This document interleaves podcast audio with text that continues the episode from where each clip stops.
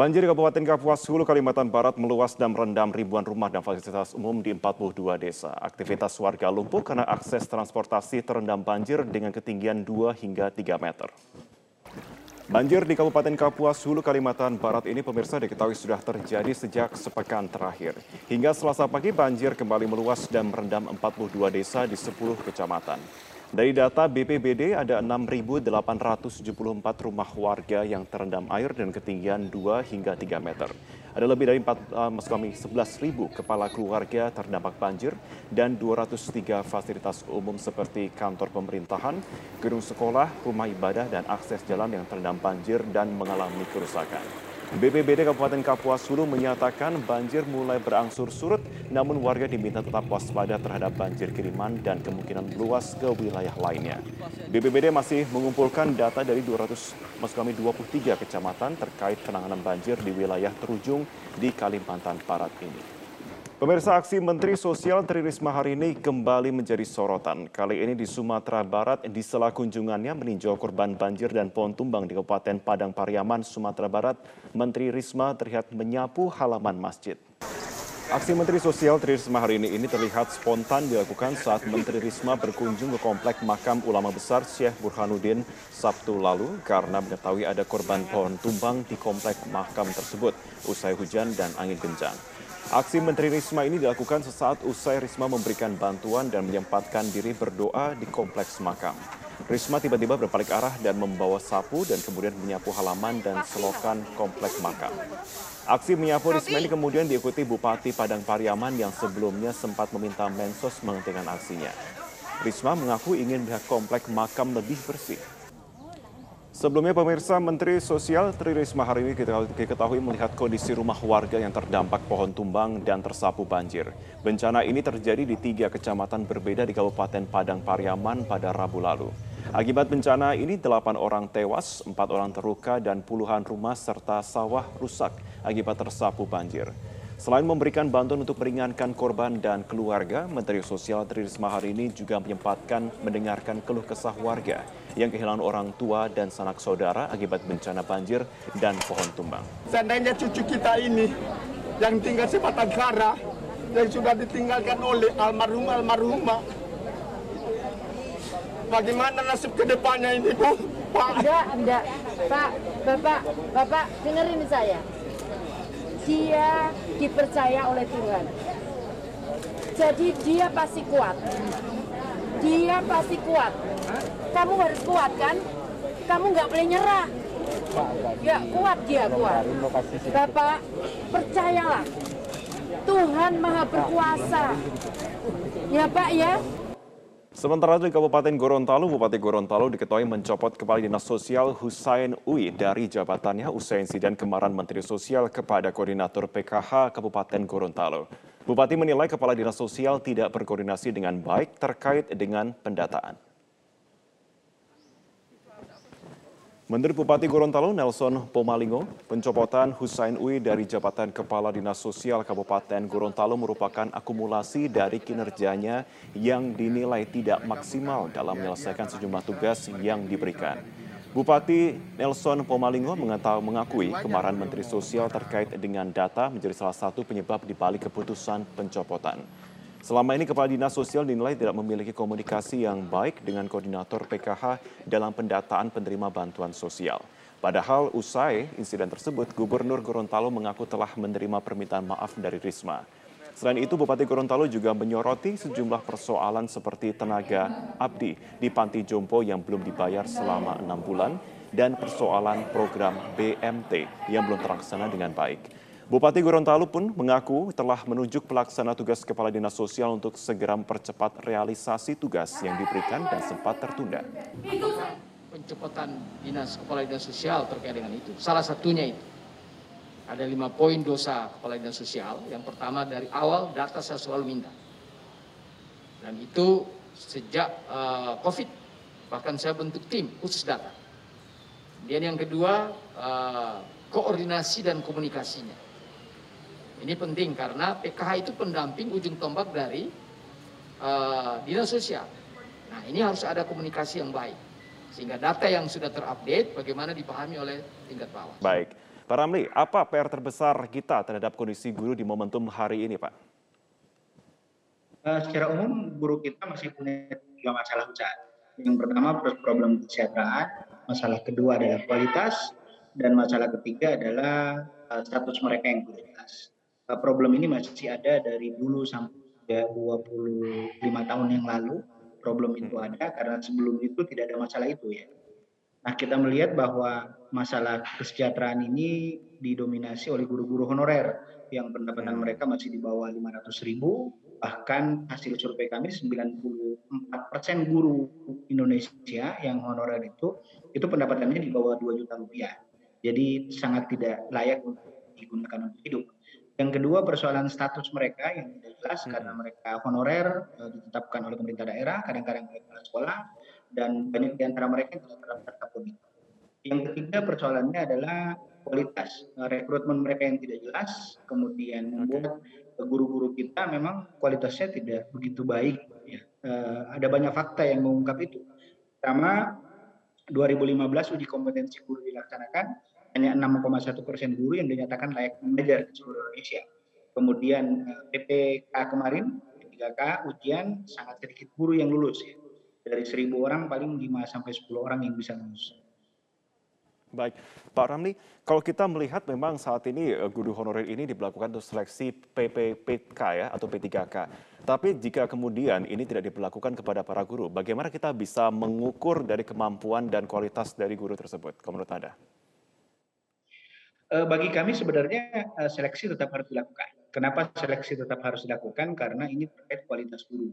Sangat kerepotan kita ketika kualitas guru kita rendah tapi penghargaan terhadap pengabdian seharusnya tetap diberikan oleh pemerintah. Karena di antara mereka yang sudah ngajar 35 tahun, ada yang lebih dari itu uh, uh, waktu mengajarnya. Karena yang tamat SMA sudah ikut mengajar, sampai kemudian sekarang ada kemarin ikut seleksi itu usianya sudah di atas 50 tahun. ya Sehingga mereka sudah mengajar dalam waktu yang panjang. Kami sebenarnya mengusulkan ke pemerintah agar ada uh, dispensasi sesuai dengan waktu pengabdian jadi jangan disamakan siswa eh, guru yang mengajar satu tahun dengan guru yang mengajar sudah 30 tahun. Tetapi jika mereka memang hmm. tidak layak mengajar, eh, di, mereka di, diberikan pekerjaan lain, misalnya guru, sebagai penghargaan kita terhadap pengabdian mereka yang sudah cukup lama mereka eh, menjadi garda terdepan di. Karena sudah lama eh, pendidikan kita diabaikan banyak oleh pemerintah. Baik. Kalau menurut Anda, apakah seleksi P3K ini sudah cukup begitu? Kalau kita melihat bahwa permasalahannya muncul pada waktu seleksi uh, gelombang yang terakhir ini, kita melihat banyak guru juga seperti di wilayah-wilayah seperti di Aceh yang memprotes bahwa soalnya terlalu sulit, tidak relevan, dan juga lainnya. Bagaimana menurut Anda? Kami justru menilai Kemendikbud melakukan penipuan. Ya, penipuan yang kami maksud adalah guru diberikan kisi-kisi atau semacam eh, soal-soal latihan kepada mereka tetapi sangat sedikit jumlahnya yang muncul di soal ujian. Jadi hmm. seperti orang yang diberikan peta salah gitu. Peta buta masih belum bagus daripada peta salah. Jadi seperti kita ikut pramuka yang kemudian arah tanahnya dia belokkan ke tempat lain, itu lebih menyulitkan orang dibanding tidak diberikan petunjuk apa pun. Ini yang menurut kami Kemdikbud dalam hal ini melakukan penipuan terhadap kawan-kawan guru honorer karena mereka sudah belajar mengulas semua soal-soal yang ada di kisi-kisi tapi begitu mereka ujian, ternyata bukan soal-soal itu yang muncul. Ada, tapi jumlahnya sangat sedikit. Oke. Dalam segi persyaratan salah satunya adalah usia. Dan kita lihat bahwa sejumlah daerah pun juga melaporkan banyak para guru honorer yang sudah berusia lanjut, yang sudah melebihi 50 tahun. Kalau menurut betul, Anda, betul. bagaimana seharusnya perhatian yang diberikan agar mereka juga mendapatkan hak yang sama untuk bisa tetap bisa mengajar dan berkontribusi kepada masyarakat? Uh, sebenarnya kan kita ini ini per, per, apa, pertentangan antara kualitas dengan uh, penghargaan terhadap pengabdian. Uh, sehingga menurut kami ya kalau memang mereka dianggap tidak layak mengajar, tidak bisa lulus mengajar, berikanlah penghargaan kepada mereka, mereka diangkat jadi ASN misalnya dari sisa umur mereka tinggal lima tahun, tinggal lima tahun, tapi tidak lagi difungsikan sebagai guru, ya mungkin hmm. sebagai pembina guru atau mereka sebagai tenaga administrasi di sekolah atau apalah yang kemudian menjadi uh, tanda terima kasih pemerintah atau negara kepada mereka yang sudah mengabdi cukup lama di dunia pendidikan.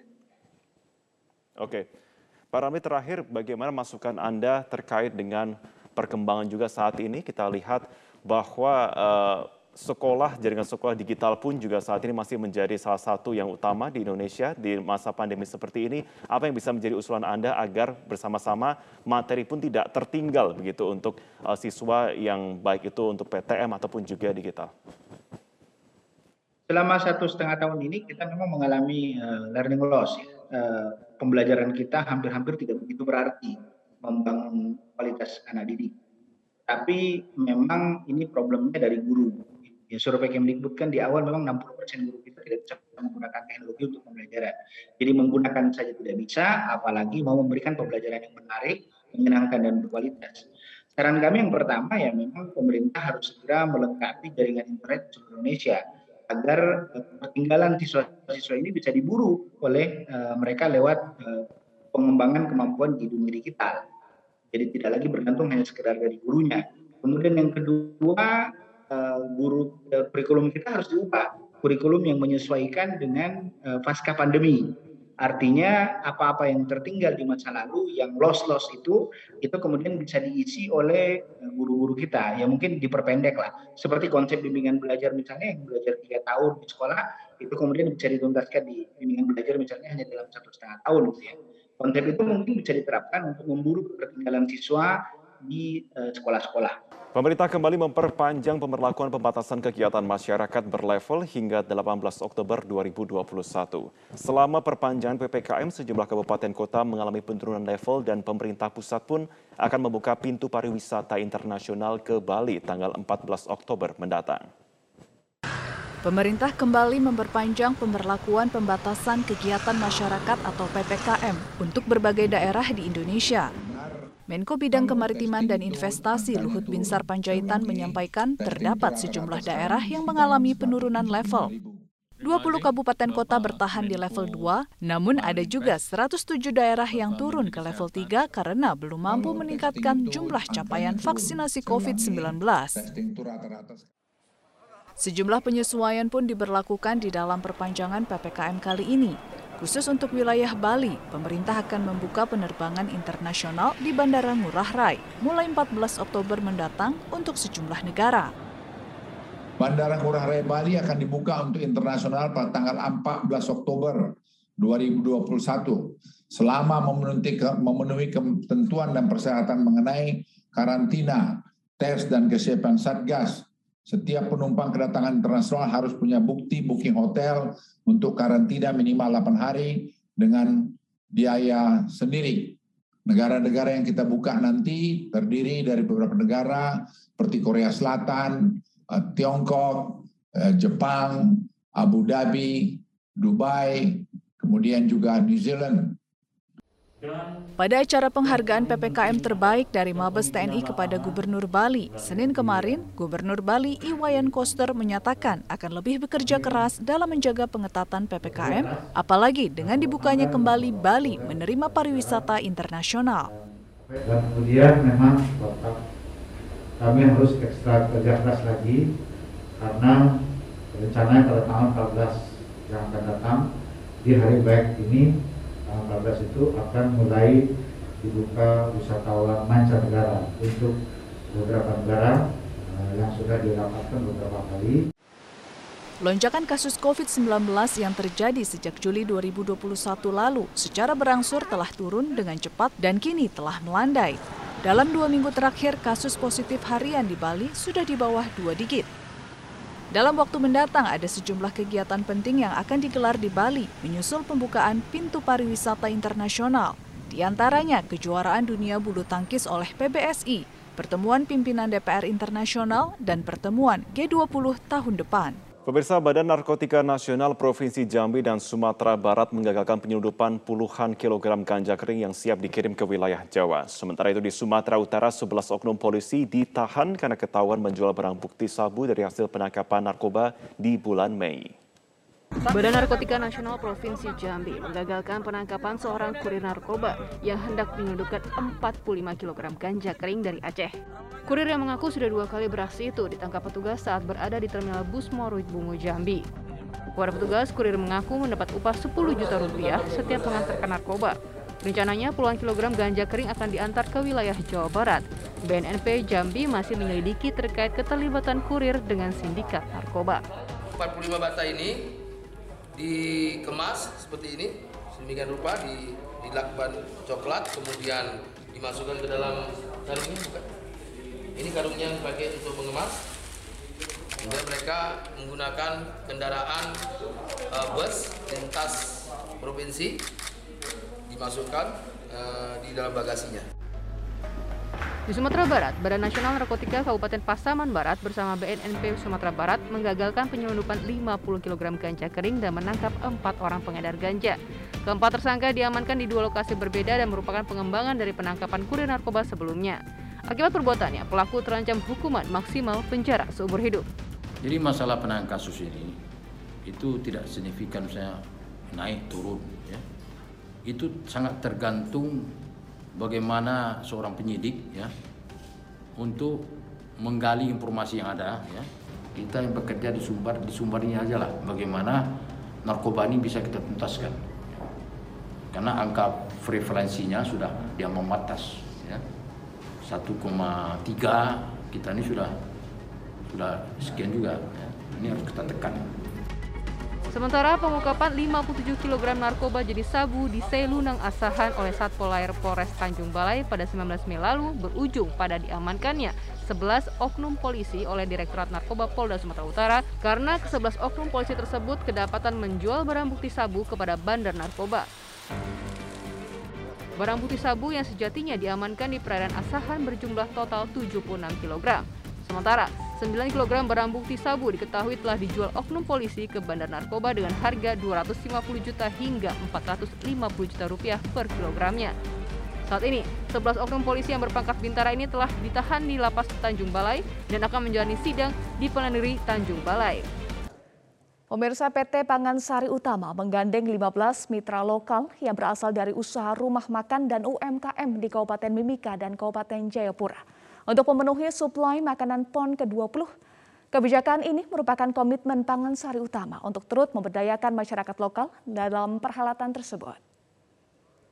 Ya, pemirsa salah satu yang vital dalam penyelenggaraan Pekan Olahraga Nasional adalah terkait dengan suplai makanan. Untuk itu salah satu penyedia makanan yaitu PT Pangan Sari Utama juga terus berkomitmen untuk memberikan pelayanan terbaik terutama bagi 135 ribu atlet dan delegasi serta official di Kabupaten Mimika dan 193 ribu atlet, delegasi dan official yang ada di Kabupaten Jayapura. Namun untuk memberikan pelayanan maksimal, PT Pangan Sari Utama juga menggandeng mitra-mitra lokal atau dapur penyangga untuk bisa memaksimalkan pelayanan.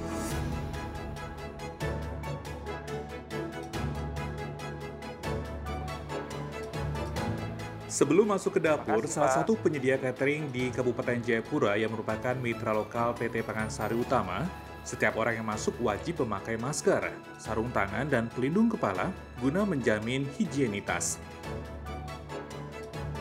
Sedikitnya, PT Pangansari Utama menggandeng 15 mitra lokal sebagai dapur penyandang dalam memenuhi kebutuhan pangan para atlet, ofisial, dan panitia, khususnya di klaster Kabupaten Mimika dan Kabupaten Jayapura selama PON ke-20 Papua berlangsung. PT Pangansari Utama juga sangat memperhatikan menu makanan, baik dari segi higienitas dan kandungan gizi, ditunjang dengan proses produksinya yang menerapkan protokol kesehatan ketat. Uh, jadi uh, biasanya ada nasi, ada dua lauk, uh, bisa telur, bisa ikan, bisa ayam, bisa daging. Kemudian uh, ada nabati, uh, sayur, buah, air mineral. Kegiatan produksi makanan di tempat ini kami sebagai salah satu TPP juga yang beroleh izin dari Kementerian Kesehatan lewat uh, Dinas Kesehatan Kabupaten Japura. Kami juga uh, sangat memperhatikan untuk uh, semua kru yang terlibat.